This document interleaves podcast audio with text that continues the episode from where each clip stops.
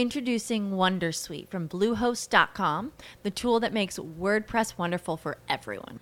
Website creation is hard, but now with Bluehost, you can answer a few simple questions about your business and goals, and the Wondersuite tools will automatically lay out your WordPress website or store in minutes. Seriously. From there, you can customize your design, pick your brand colors, and add blocks. No custom theme or coding required. You'll get content suggestions that you can keep or revise, and with Yoast SEO built in, we automatically help you get found in search engines. From step by step guidance to suggested plugins to an AI powered help bot. Our built in tools make WordPress wonderful for everyone. Whether you're a beginner or a pro, you can join over 2 million Bluehost users. Go to bluehost.com slash wondersuite. That's bluehost.com slash wondersuite. Here you go. Here you go. Shit. No, I'm not swearing at you all. It's nothing personal. It's the word of the day, and it's Schitt's Creek. This is a day I've been looking forward to for quite a long time. It is the season premiere of season six, the final season of Schitt's Creek. If you haven't watched it, find it. It's on Netflix the first five years. In order to watch season six, you have to have something called Pop TV, unless, of course, you're in Canada, and then you can just be in Canada. But if you're not in Canada, you're going to need Pop TV. Then you're going to need someone's password. Because if you've cut the cord, which many of you had, you have to speak to Mike's mom. Then you will get a login, username, password. You'll need that because if you wait for the entire show to drop on Netflix, you will be despondent beyond repair. Can you imagine this is it? 14 episodes to figure out will David and Patrick get married? Spoiler alert, my guess is they will. How will they possibly finish up with Alexis? What will they do with Catherine O'Hara and Eugene Levy? How will I live without Schitt's Creek every single day in my life? Ew, David, that's what I hear all day long here in the studio, and I love it. So get out there and know that today, my favorite word is shit. So the NFL decided to make a few moves today, and boy, did it get some attention. Let's take them one at a time here on Nothing Personal. Coming to you live from Fort Lauderdale, CBS Sports HQ as well. Thanks for downloading. Thanks for subscribing. So when you have a pitch, when you have a pitching, when you have a coaching opening in the NFL, there's a lot of copycat that goes on. Let me take you behind the scenes. Owners pay attention to what other owners are doing. Presidents pay attention to what other presidents are doing. And anytime you feel that you want to hire someone or trade for someone or sign for someone, and you get an inkling that they are wanted by somebody else, you tend to act quickly and often irrationally. This is why agents constantly leak out into the media that their free agent players have multiple teams in on them. This is why agents leak out constantly that there are multiple teams looking at trading or acquiring players. Did you know that head coaches in the NFL and managers in MLB, they all have agents too? And the job of those agents, even college coaches have agents. So if you're Matt Rhule, you definitely have an agent. You're the coach at Baylor and you are in the driver's seat. You are interviewing to become the head coach of the Carolina Panthers. You also know that the Giants have a head coach opening and that you're on their list. So, what do you do? You make it public and absolutely available to be known to the owner of both teams every move you're making. So, Rhule made it very clear that he was going to go to New York. So, what does David Tepper do? Do you know that name, David Tepper? Yes, billionaire, owner of the Panthers. We've talked about him on previous episodes of Nothing Personal. What's interesting about people like David Tepper who own teams is they are never used to anyone saying no to them. From the minute they wake up to the moment they go to sleep, whether they sleep two hours or 10 hours, no one says no. It's basically a sycophant convention. So as a result, when David Tepper gets in his mind that he wants to hire Matt Rhule, it's over. He is going to overpay and do whatever he has to do. In the old days, owners didn't jump on their private jets and go visit coaches to try to recruit them. No, you come visit the team. You interview with the team because you're the one trying to get a job. My, how the tables have turned. We're talking about a coach, Matt Rhule, who is a new to the NFL, basically, coaching at Baylor, successful, fine. $70 million? He parlayed the fact that he was going to get on a plane and go interview with the Giants into a $70 million contract. Now, I'm going to hear this all the time from you. Thanks for tweeting at me at David P. Samson. I'm not upset. I'll answer as many as I can. You're going to say it's only 60 million. Keep your pants on. And I'm going to tell you with incentives it can get to 70. And then I'm going to tell you there is no way in the world that Matt Rhule as a first time NFL coach is worth that amount of money. And I agree that NFL coaches should be the highest paid. They're more important than MLB managers or NBA coaches or NHL coaches. But when you've got leverage, the price goes up. So David Tepper gets himself on a plane and he basically says to Matt Rhule, You've got a blank check.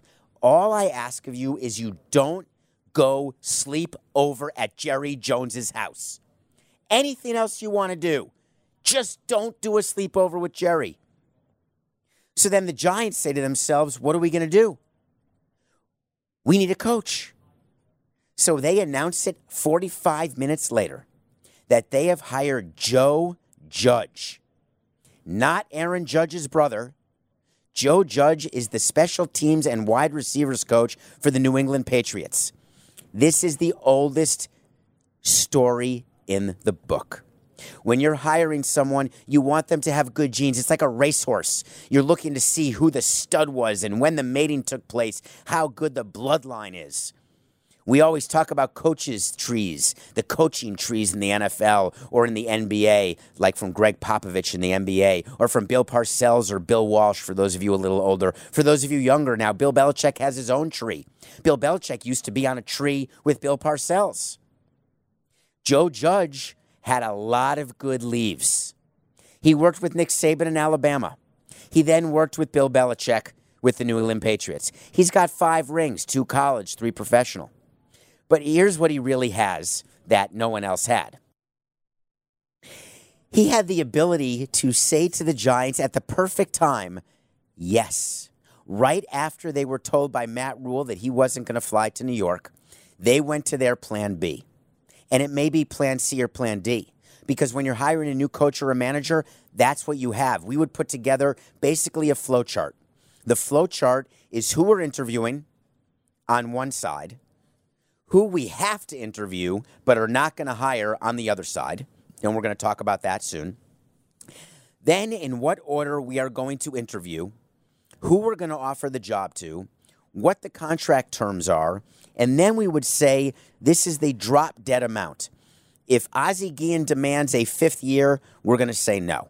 We only want to give him three, but if he asks for four, we're going to say yes. He wants two and a half million a year we're going to say yes. If it's 3 million, no. All of that is absolutely predetermined. There's no emotion involved. So the Giants knew exactly where they were going to pivot, and they pivoted very quickly. They're being criticized in some circles right now. Why would you have to name a coach so quickly? Why not go through a process? Why not try to meet with as many coaches as possible? Try to learn as much as you can. And the reason is that's the media and the fans talking. Owners know exactly who they're going to hire. It's not even a question. They go into every search knowing who's got the advantage, and everyone else is fighting uphill. They are salmon swimming upstream. Sometimes it's worth it for the salmon, but most times you just end up flailing about and becoming bloody. So for the Giants, they're in a division in the NFC East where you've seen 75% of that division undergo a coaching change. Mike McCarthy, the only one with immediate NFL head coaching experience to the Cowboys. And then you've got the answer with uh, Ron Rivera coming in, obviously head coaching with the Redskins. The Giants go the other direction and go with Joe Judge. Does that mean anything in terms of the ability for the Giants to make the playoffs? I've seen a lot of people tweeting at me and talking about, well, this is great for the Giants. Joe Judge is perfect. He comes from a winning program. I never really understood that as a team president it didn't matter to me whether a manager had come from a winning program or not. What I was looking for is what I believed would be a fit for me and a manager with the team that we had put together in the market where we are and whether or not his system matched the system that I wanted to see. It was never about, oh, he's got five rings. He's going to come here and win a ring. Because do you think that the Giants situation is like the Patriots situation? Do you think for a minute that Daniel Jones is Tom Brady in his prime or even when Tom Brady was young? Now, I'll tell you that Saquon Barkley is a lot more for Judge to work with than anyone. Saquon Barkley, thank you, Coca. Saquon, Saquon. For those of you new to Nothing Personal, you're going to learn a few things about me. Um, I love the content. I love talking about everything that happens in the world of sports. I am horrific with names. I never really understood how to read all those crazy accents when you look in the dictionary and it says how to pronounce something. I've never been very good at that. So, luckily, I have someone in my ear for those of you who think it's a mystery, everyone on TV always has an earpiece, and it's not because they're listening to music like they're plugged in the way most of you are when you're walking down the street driving me crazy, looking at your phone and not paying attention. This is actually connected to a producer who's supposed to tell me every time I make a mistake. And he does, and he whispers in my ear when I want him to scream because I'm talking at the same time, and he's telling me it's Saquon. Is it Saquon, Coca? It's Saquon. And the thing about Saquon, as Joe Judge will learn, is you want to build your offense around him. Just because he's a wide receivers coach does not mean you change the system to fit the manager or the coach or what his experience is. You take the assets of your players. So when you're out looking for coaches, you have one job to do. You need to find the coach that fits you as an owner and president. You need to find a coach that you think fits the personnel that you have the GM who's bringing in more personnel through the draft. You can't listen to the fans. You can't listen to the media. You can't read the comment section. You don't go on Twitter. You make your list and you stick to your list. Now, what's my issue with that? Nothing. But you know what's trending right now in the world? The Rooney Rule. So, what's the Rooney Rule? Rooney Rule is a guy named Dan Rooney, very obviously well known Steeler executive, passed away in 2017. NFL started this. The Rooney Rule means this when you are undergoing a coaching search or a general manager search, you must interview minority candidates to fill that open position. Then it got expanded. MLB came up with its own rule. It's called the Selig Rule.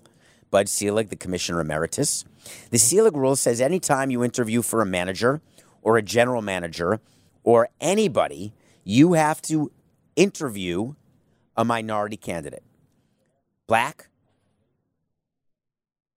Asian, Hispanic, doesn't matter. It has to be any minority. Ironically, in Miami, when I was interviewing with the Marlins, every time I interviewed a white guy, I always said that was a minority in Miami.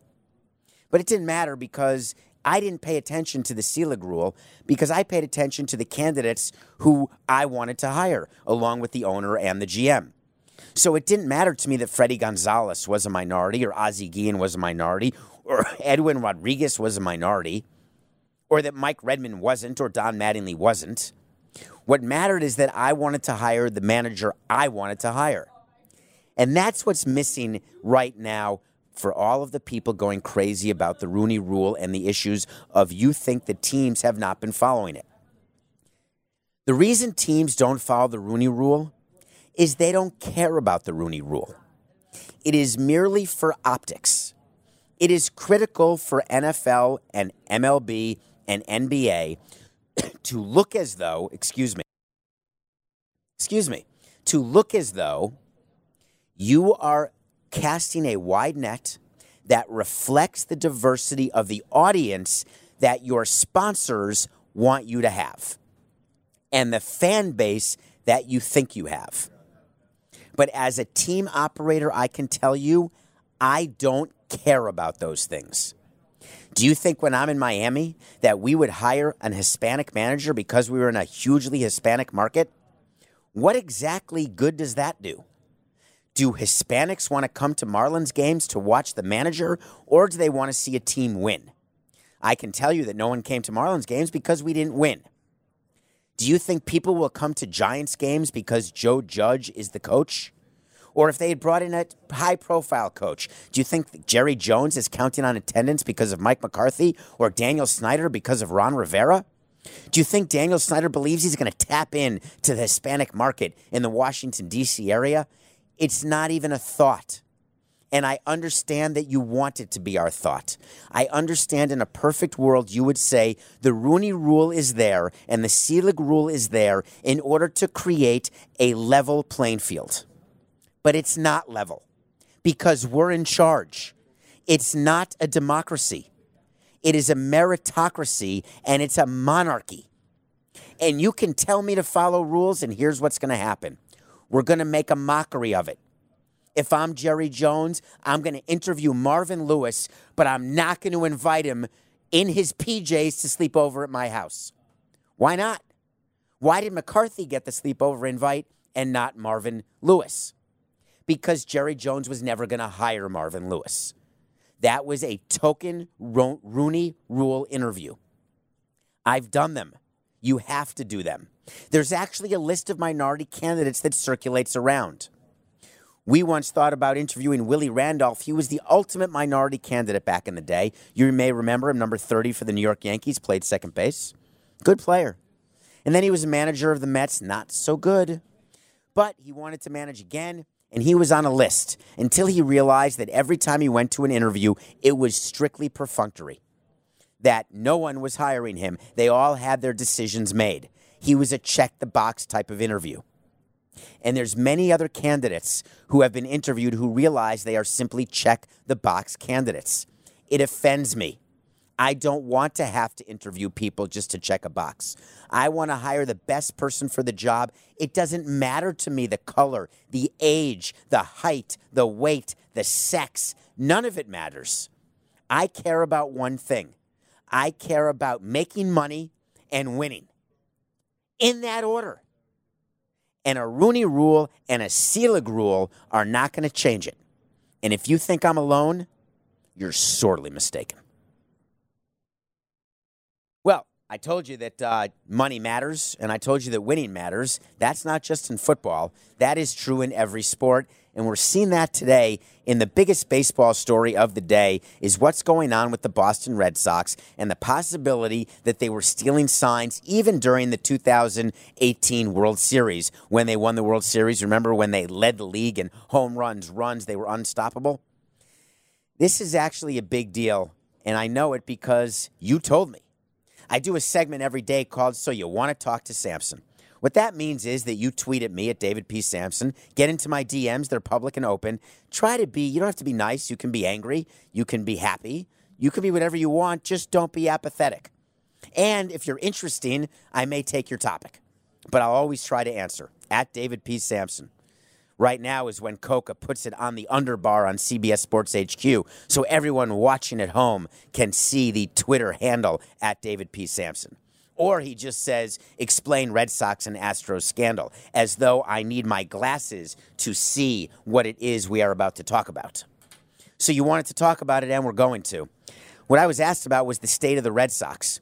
And the person who sent me this DM request, so you want to talk to me, was really talking about Lindor and Betts and the luxury tax issue and what was going on on the field. And we may get to that, but I'm going to switch it up a little bit and tell you what's going on off the field is very important right now in the executive suite with the owners and the team president. A source today revealed that during the 2018 season, the following things would happen during a game. I'm going to cut right through it so you don't have to read the article. Here's how it works. During a game, the way you build a ballpark is you've got the clubhouse where the players are in there. You've got a kitchen, you have a training room, and you build a hallway to go from the clubhouse out to the dugout. And in that hallway, you make sure the players pass by two things always. The first thing they pass by is the video replay room. The second place they pass by is a toilet. Those are the only two things necessary between the clubhouse and between the dugout. So in Boston, players would leave the Fenway Park clubhouse. They would walk past this big room that had a ton of monitors, and these monitors are supposed to be used to help a manager decide when to challenge a play. They're called the replay rooms. That's what they were designed to be. But in our replay room at Marlins Park, which is on the way from the clubhouse to the dugout, we had the capabilities of having cameras everywhere on everybody. It's almost like mission control in Houston.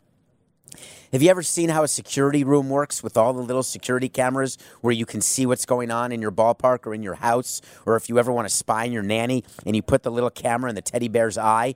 Yeah, we all watch Wolf of Wall Street. Well, in the video replay rooms, what you're supposed to be doing is having one replay employee. We had someone, we had several guys. Our last one was Eddie Lucas who was a uh, former player, but you have someone who's watching and paying attention to when the umpires make a mistake and then communicates to the dugout, hey, challenge that play. Except then we realized that the replay room can actually be used for something else. We can use the center field camera, which every stadium has, and we can see what the opposing team catcher is doing. Two, one, three, four. Have you ever watched a game where the catchers they all have uh, um, nail polish on, and it, it, it looks like highlighter, right? I'm so glad that I get a manicure because I'm showing you my nails up close. How gross is it when you interview a person? and They have cuticles and all sorts of stuff. Anyway, don't bite your nails. Trust me, you'll get a better job. So the catcher puts down a number of fingers, and we're paying attention to the sequence. Why do I mean sequence? Because when a catcher puts down one, two, one, four, one, three, well, is that a fastball? One. Is that a curveball? Two. Is that a slider? Three. Or is that a changeup? Four. Which one is it? Well, there's something called an indicator. An indicator means that after the catcher does something, the next sign is what the pitcher is going to throw. So, what we are always looking for in order to steal signs are indicators. What is the sequence that will show me what the pitch is going to be? So, if we know that every time the catcher goes one, two, three, that it's the second sign after that, so one finger down, two fingers down, three fingers down, back to one, back to one, we know that that second one means a fastball is coming. Why is this important to realize? Well, it's not unless you can communicate that to the batter.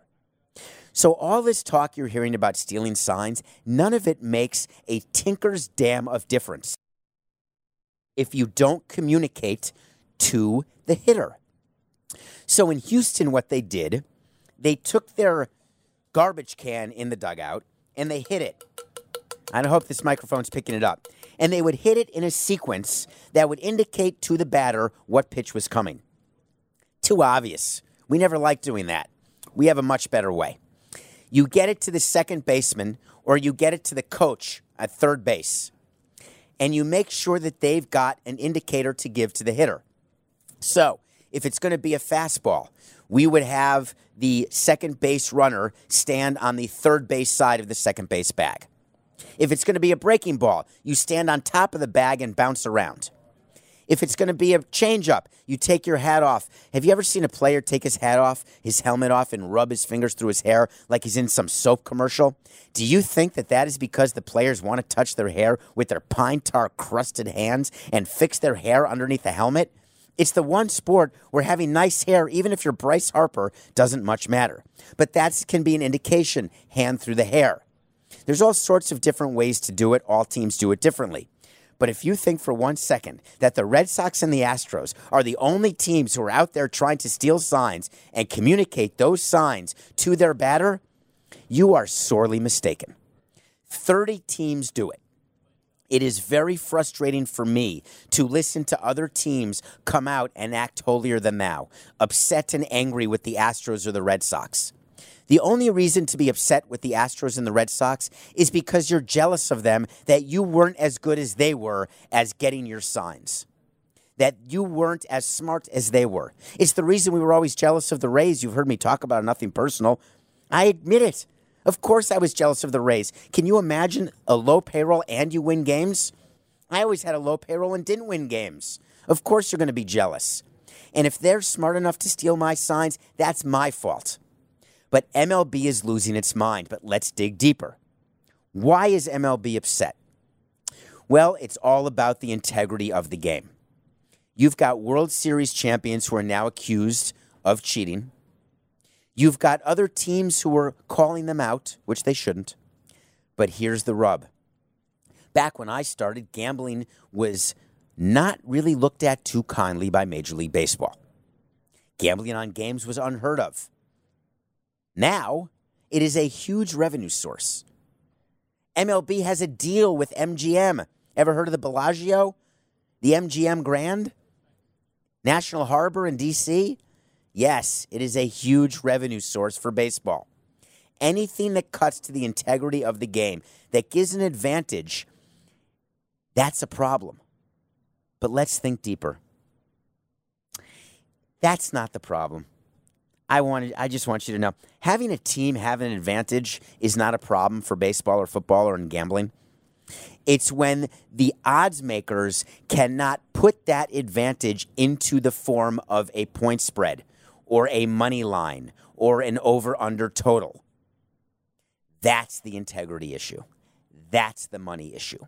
That's why baseball is going to come down and has to come down so hard on teams who are doing it because they have to show all of the gambling outfits hey, when you make your lines, it's fair, it's reasonable. We're hearing today it's possible that the Astros are going to get punished now. That'll be very interesting to watch. Here's what I want you to think about when you read about do the Astros get punished for what happened in 2017 and 18. If Jeff Luhnow, their general manager, he may be their president of baseball ops now, if Jeff Luhnow gets suspended, that means that MLB went for the takedown. If they go lower level and exonerate Jeff Luhnow and Jim Crane, the owner, you know it'll be the same usual cop out that MLB has done when they slap the hands of teams, and that will not act as a deterrent. I promise you that anything we did in the dugout, if I knew about it, so did our GM. There is no way that there is comprehensive sign stealing and trash can banging activity going on without the GM knowing. But is baseball willing to say, is the commissioner willing to say that we are going to make Jeff Luhnow pay the price? That is a huge conversation he's having with Jim Crane, the owner. There has to be a settlement of sorts. Will Jim Crane let Jeff Luhnow hang out to dry? This is not a Brandon Taubman incident.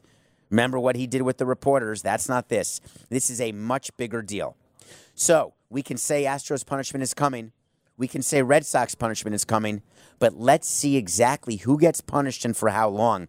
And that will tell you how serious baseball is about the issue with sign stealing as it relates to the integrity of their game so they can sit across from all of their sponsors, especially gambling ones, and say, hey, we've got you covered.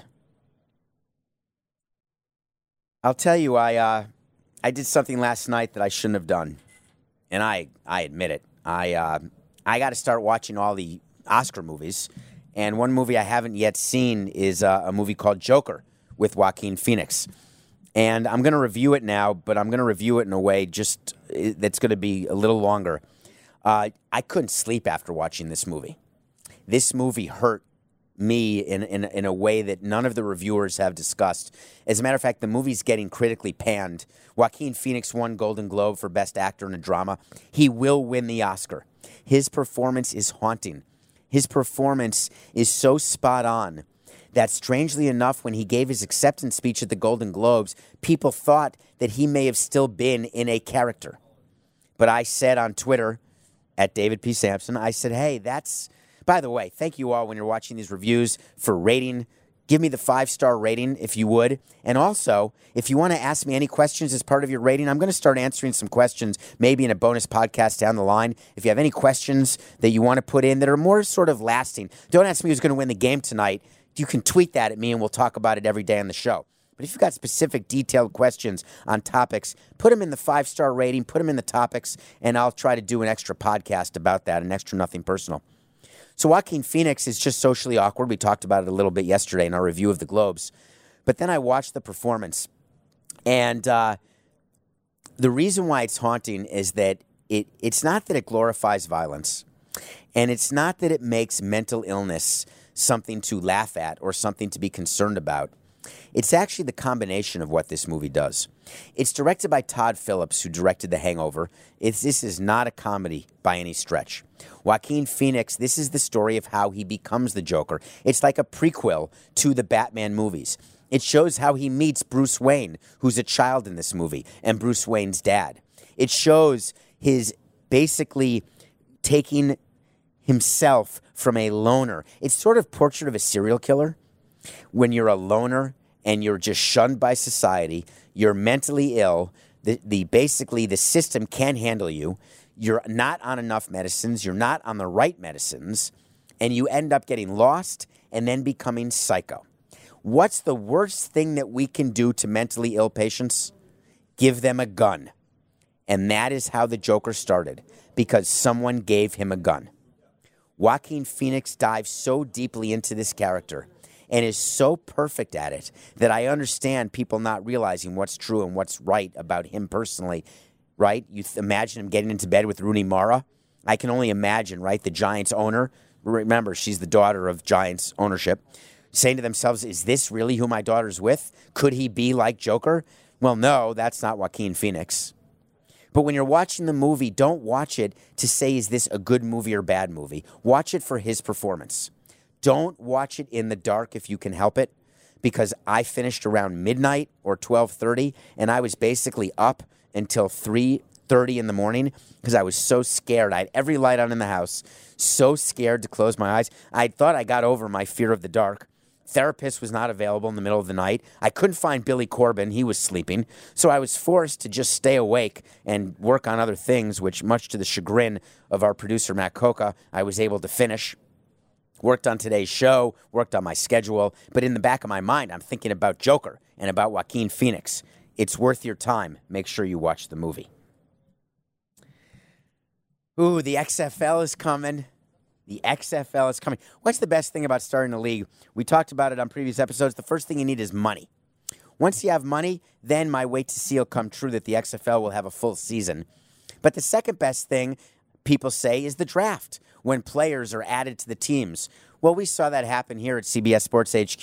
We were following the draft and we were looking at a bunch of quarterbacks who were placed on teams and then watching players and seeing where they had washed out or where they had played college. That didn't really excite me. What did excite me is yes is today. I think it was today, Coca, when the XFL rules were announced. They released their entire rule book. So here's what you do on, on uh, an uh, MLB. When I was part of the competition committee, we were looking at rules all the time. I've told you that I carried around the rule book. Some of the rules are archaic, and some rules, you know, are applicable every once in a blue moon. But then you look at some of the bigger rules, some of the things that really impact a game, some of the things that come up every single day in baseball. We spent a ton of time on those things as part of the competition committee. And it's really hard to change rules when you're baseball or the NFL or MLB or NBA or NHL. It's hard because you've got tradition. But can you imagine how intoxicating it is? How free it must feel when you start a league and you can make up your own rules. That is heaven. So the XFL sat down, they put a group of people together, and they came up with some doozies. I want to highlight three of them or four of them that to me make it very compelling to watch the XFL. First of all, in the NFL, and of course, playoffs are different because who doesn't love watching playoffs in the NFL? Four great games coming up. Can't wait to pick them. What is more boring than an extra point? Is there anything more boring? The NFL tried moving the, the, the line of scrimmage back a couple yards to not make it such a gimme. Maybe more teams would go for two, they suspected. It's just boring. So the XFL sort of kept track of everything that's wrong with the NFL and they changed it. It is their desire to be the not the N squared FL. We are not the National Football League. That's what they're going to be called, the N squared FL. Get it? N squared is two N's, not National Football League. So here's the rule when you score a touchdown, you have three choices. Get ready. You can go for one, you can go for two, or you can go for three. How can that be? Well, if you go for one, we're going to put the ball on the two yard line. You can't kick it. If you want to go for two, we're going to put it on the five yard line. And if you want to go for an extra three points, we're going to put the ball on the 10 yard line and you've got to score a touchdown. There is no kicking an extra point. You either choose to go for one, two, or three. Now, what's interesting about that is they also made a rule that you can do two forward passes on the same play. Now, does that make sense? Let me talk about what that means. it has to happen behind the line of scrimmage, the first pass. What they're trying to get rid of is the forward lateral that calls a ball dead. If a quarterback is basically out of the pocket and then laterals forward to a running back or wide receiver, that wide receiver has to then run with the ball in the NFL. And that's considered a forward pass. In the XFL, you will be allowed to pass it forward, let's say two yards to the wing on the side, and that wide receiver or tight end or whoever's out there on the wing will be able to throw a forward pass. So basically, as a defense, you have to defend the sides, the middle, because you've got three possible quarterbacks on the field who can stand anywhere they want as long as it's behind the line of scrimmage. I love that rule. That gets rid of, that makes after every touchdown quite exciting. If by chance, and it won't happen with all these one, two, and three point conversion possibilities, but if by chance there's overtime, they eschewed the NFL overtime. Thank God. If I have to hear one more NFL referee explain to me NFL overtime rules, well, whoever wins the coin flip, if they score a touchdown, the game's over. If they only score a field goal, then the other team gets the ball. And if the other team scores a field goal, you keep going. If the other team scores a touchdown, they win because it's a touchdown more than a field goal. Yada, yada, blada, blada. Forget it. XFL has a better plan. They're doing a shootout like soccer and hockey. I love it. You get five tries from the five yard line. However many points you score, meaning a touchdown, you have to get in the end zone. It's a shootout. It's like the old West. You're going to have lined up at the five yard line five straight plays. My guess is they'll alternate. So you'll have offense on both sides of the field will be used. That's what I would do. I didn't read that, but if I were going to design it, that's what I would do. I would have offense, defense of one team, defense, offense of the other team, and you get five plays. You switch off. Whoever scores the most times, that's who wins the game in overtime. I love that. It's brilliant. Second, do you like watching punts in the NFL? The rule used to be when I was young, and I, would like you to back me up on this for anyone who knows NFL. Anyone out there who knows NFL, do you remember the fair catch below the 10? You're not supposed to? They're all sort of locked in right now. Anyway, the rule is that when you're at the 10 yard line or below, you do not signal for a fair catch in the NFL. That rule has disappeared. People are signaling for fair catches all the time.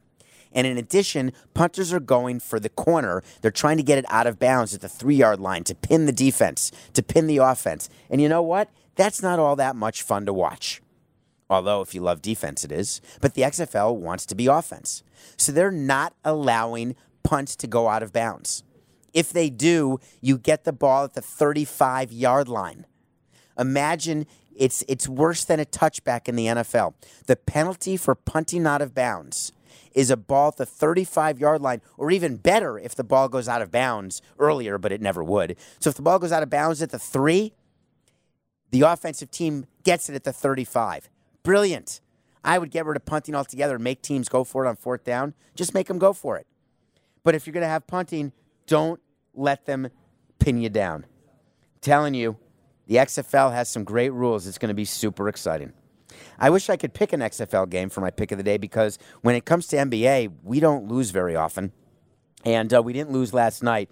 We had Embiid, we pushed. We had Embiid plus seven uh, over the Thunder, and they did win by seven. Um, how is it that you think bookmakers get it so right? The odds makers? How close are they all the time? It boggles the mind. But going back to the beginning of the show, the reason they do is they have all the information and they know how to deal with that information better than you and I. Because if you and I could do it, we'd never lose, which we're not going to lose in the NBA, maybe ever again. How about the Brooklyn Nets? My friend here, Marone, I have two wagers with him. It's the Lewis and Mortimer bets. It's a dollar that the Brooklyn Nets will end up with a better record than the Heat. I'm not winning that so far. It's another dollar that the Heat will not host a first round playoff series. I'm not winning that so far. But I need to start gaining momentum and money if I'm going to lose the end of season bets to Marone. I love picking against teams who are playing the second game of a back to back. I love the fact that the Nets are actually getting two points. I don't know why. They're at home getting two against the Thunder, other than the fact that my NBA guru Joey tells me the Thunder are a way better team than the Nets, and I don't disagree. But if I can get two at home from a team who had to play last night and lost in Philly, and do you know how they get from Philly to Jersey? They don't fly, they take the bus or the train. I'm taking the Nets over the Thunder. Sorry, Marone. Okay, let's talk about uh, let's talk about a team that people like talking about, and uh, it's the Los Angeles Dodgers. God, they're so cocky, aren't they? They were bought by a bunch of insurance guys, Guggenheim. Mark Walters, the head owner, nice guy. Stan Kasten is the team president, who is, uh, remember, Stan Kasten was the guy who ran a baseball team and a basketball team in Atlanta. He was running the Braves, the Hawks, and the Atlanta. I can't remember what the NHL team was called at the time. He was running so many sports teams at, at the Thrashers that you couldn't even keep track. And then he went on to the Washington Nationals with the Lerners when Ted and Mark Lerner bought the Nationals from Major League Baseball. Stan Kasten was in that ownership group. He just keeps getting jobs, and he's fine. I have nothing against him. I've known him for 18 years. But there's something about Stan that you have to know and this is not personal. He, he would tell you this about himself. This is business. Um, he has a way, and his way is the way. And it's worked for him because he keeps getting jobs and he keeps getting married to inexperienced ownership groups. When the Lerners took over in Washington, they were inexperienced. When the Guggenheim partners, Mark Walter, and all that huge group of owners bought the Dodgers from parking lot Frank McCourt, I call him that because he kept the parking lot. So not only did he get two billion for his franchise, but he also, or a billion and a half, he also got to keep the real estate around uh, the the Los Angeles Chavez Ravine. Frank McCourt, smart guy. So Stan Kasten got married to that ownership group, and somehow they won. I'm winking for those of you listening. Somehow that group won the bidding to buy the Dodgers. So Stan Kasten has been the president and part owner of the Dodgers for many years. They've been to the World Series several times. They have not won yet. They've won their division, I want to say, seven years in a row. When we took Don Mattingly from the Dodgers to the Marlins, he had just won the division several times, but not won a ring. And since Dave Roberts has been there, I think he's won every single year. But one thing Stan Kasten hasn't done is actually won a World Series. And he would argue with you that winning a World Series is much more luck than it is skill. And he would argue with you that making it to the playoffs every year is far more important than winning a ring. I take exception to that. People ask me all the time, would you want to be the Atlanta Braves, who won the uh, National League East for 14 years in a row back in the 90s and 2000s and won one World Series in 1996? Or do you want to be the Florida Marlins, who finish in last place every year but two? And the two years that they win the wild card, they win the World Series both times in 97 and 03. Of course, we didn't finish in last place every year, but I'm merely making a point. Would you rather win two World Series or one World Series? Two. Of course, I'd like to be in the playoffs every year, but my legacy is by number of rings. So people in LA have started to get frustrated. They're frustrated that the Dodgers are not able to spend more money. But wait a minute. Their payroll is huge every single year. They're over the luxury tax limit every year. They're paying the tax, they're paying into revenue sharing. What are the fans complaining about? Ah, they're complaining that the games haven't been on TV in five years because of a carriage dispute. Do you think the Dodgers care? No, because they're getting paid the amount of their TV deal that amount of money was set in stone when they bought the team. It had nothing to do with whether the games were ever on TV. So, for all of you fans in LA who can't get Dodgers games, who think that the owners of the Dodgers actually care, they don't because they're getting paid. So, Stan Kasten sat down with the writer from the Los Angeles Times and had what I would call a very uncomfortable interview. And this was an interview where Stan Kasten was defending every decision that he's made and saying, I don't know why you perceive that people are upset with the Dodgers or why you perceive, this is him speaking to the writer, why you perceive that we don't have a big fan base. We draw over three, four million people. We're the number one attendance team in baseball. We have revenue off the charts. All of that is true. Why won't they sign a free agent for more than $55 million? Is that because of money? No. Maybe it's because Andrew Friedman is actually smarter than the average GM, and the owners there are actually leaving them alone. Now, Stan Kasten and Andrew Friedman have a very interesting dynamic relationship. If you think Stan Kasten's not involved in baseball decisions, you're wrong, because he is. I've seen it. Stan Kasten, during one winter meetings, we were doing a big trade with the Dodgers. He had his ear to the door of our hotel suite. When I opened the door, I almost gave him a concussion as he scurried away to the elevator. Stan, I know you remember that story. You should have just come in the room. I was in the room, but you wanted to make it seem like Andrew Friedman was completely in charge. Of course, you're the president. It's okay. But what Stan Kasten did that I don't agree with, he got into a PR fight with someone who buys ink by the barrel. You cannot get into a war with anyone who works for a newspaper. I know this. I've tried this. If you're the Dodgers, don't do it again. My wait to see. This is a good one. I can't wait for tonight. Uh, Schitt's Creek, as you know, debuts tonight, 9 o'clock. But from 8 to 9, I get to watch the Jeopardy greatest of all time tournament. It could be a seven day tournament. It could be three. The rules are you've got to get three points. To get a point, you've got to win two games. Three champions. If you're betting it, bet with Brad Rutter. And by the way, Stan, this was business. It was nothing personal.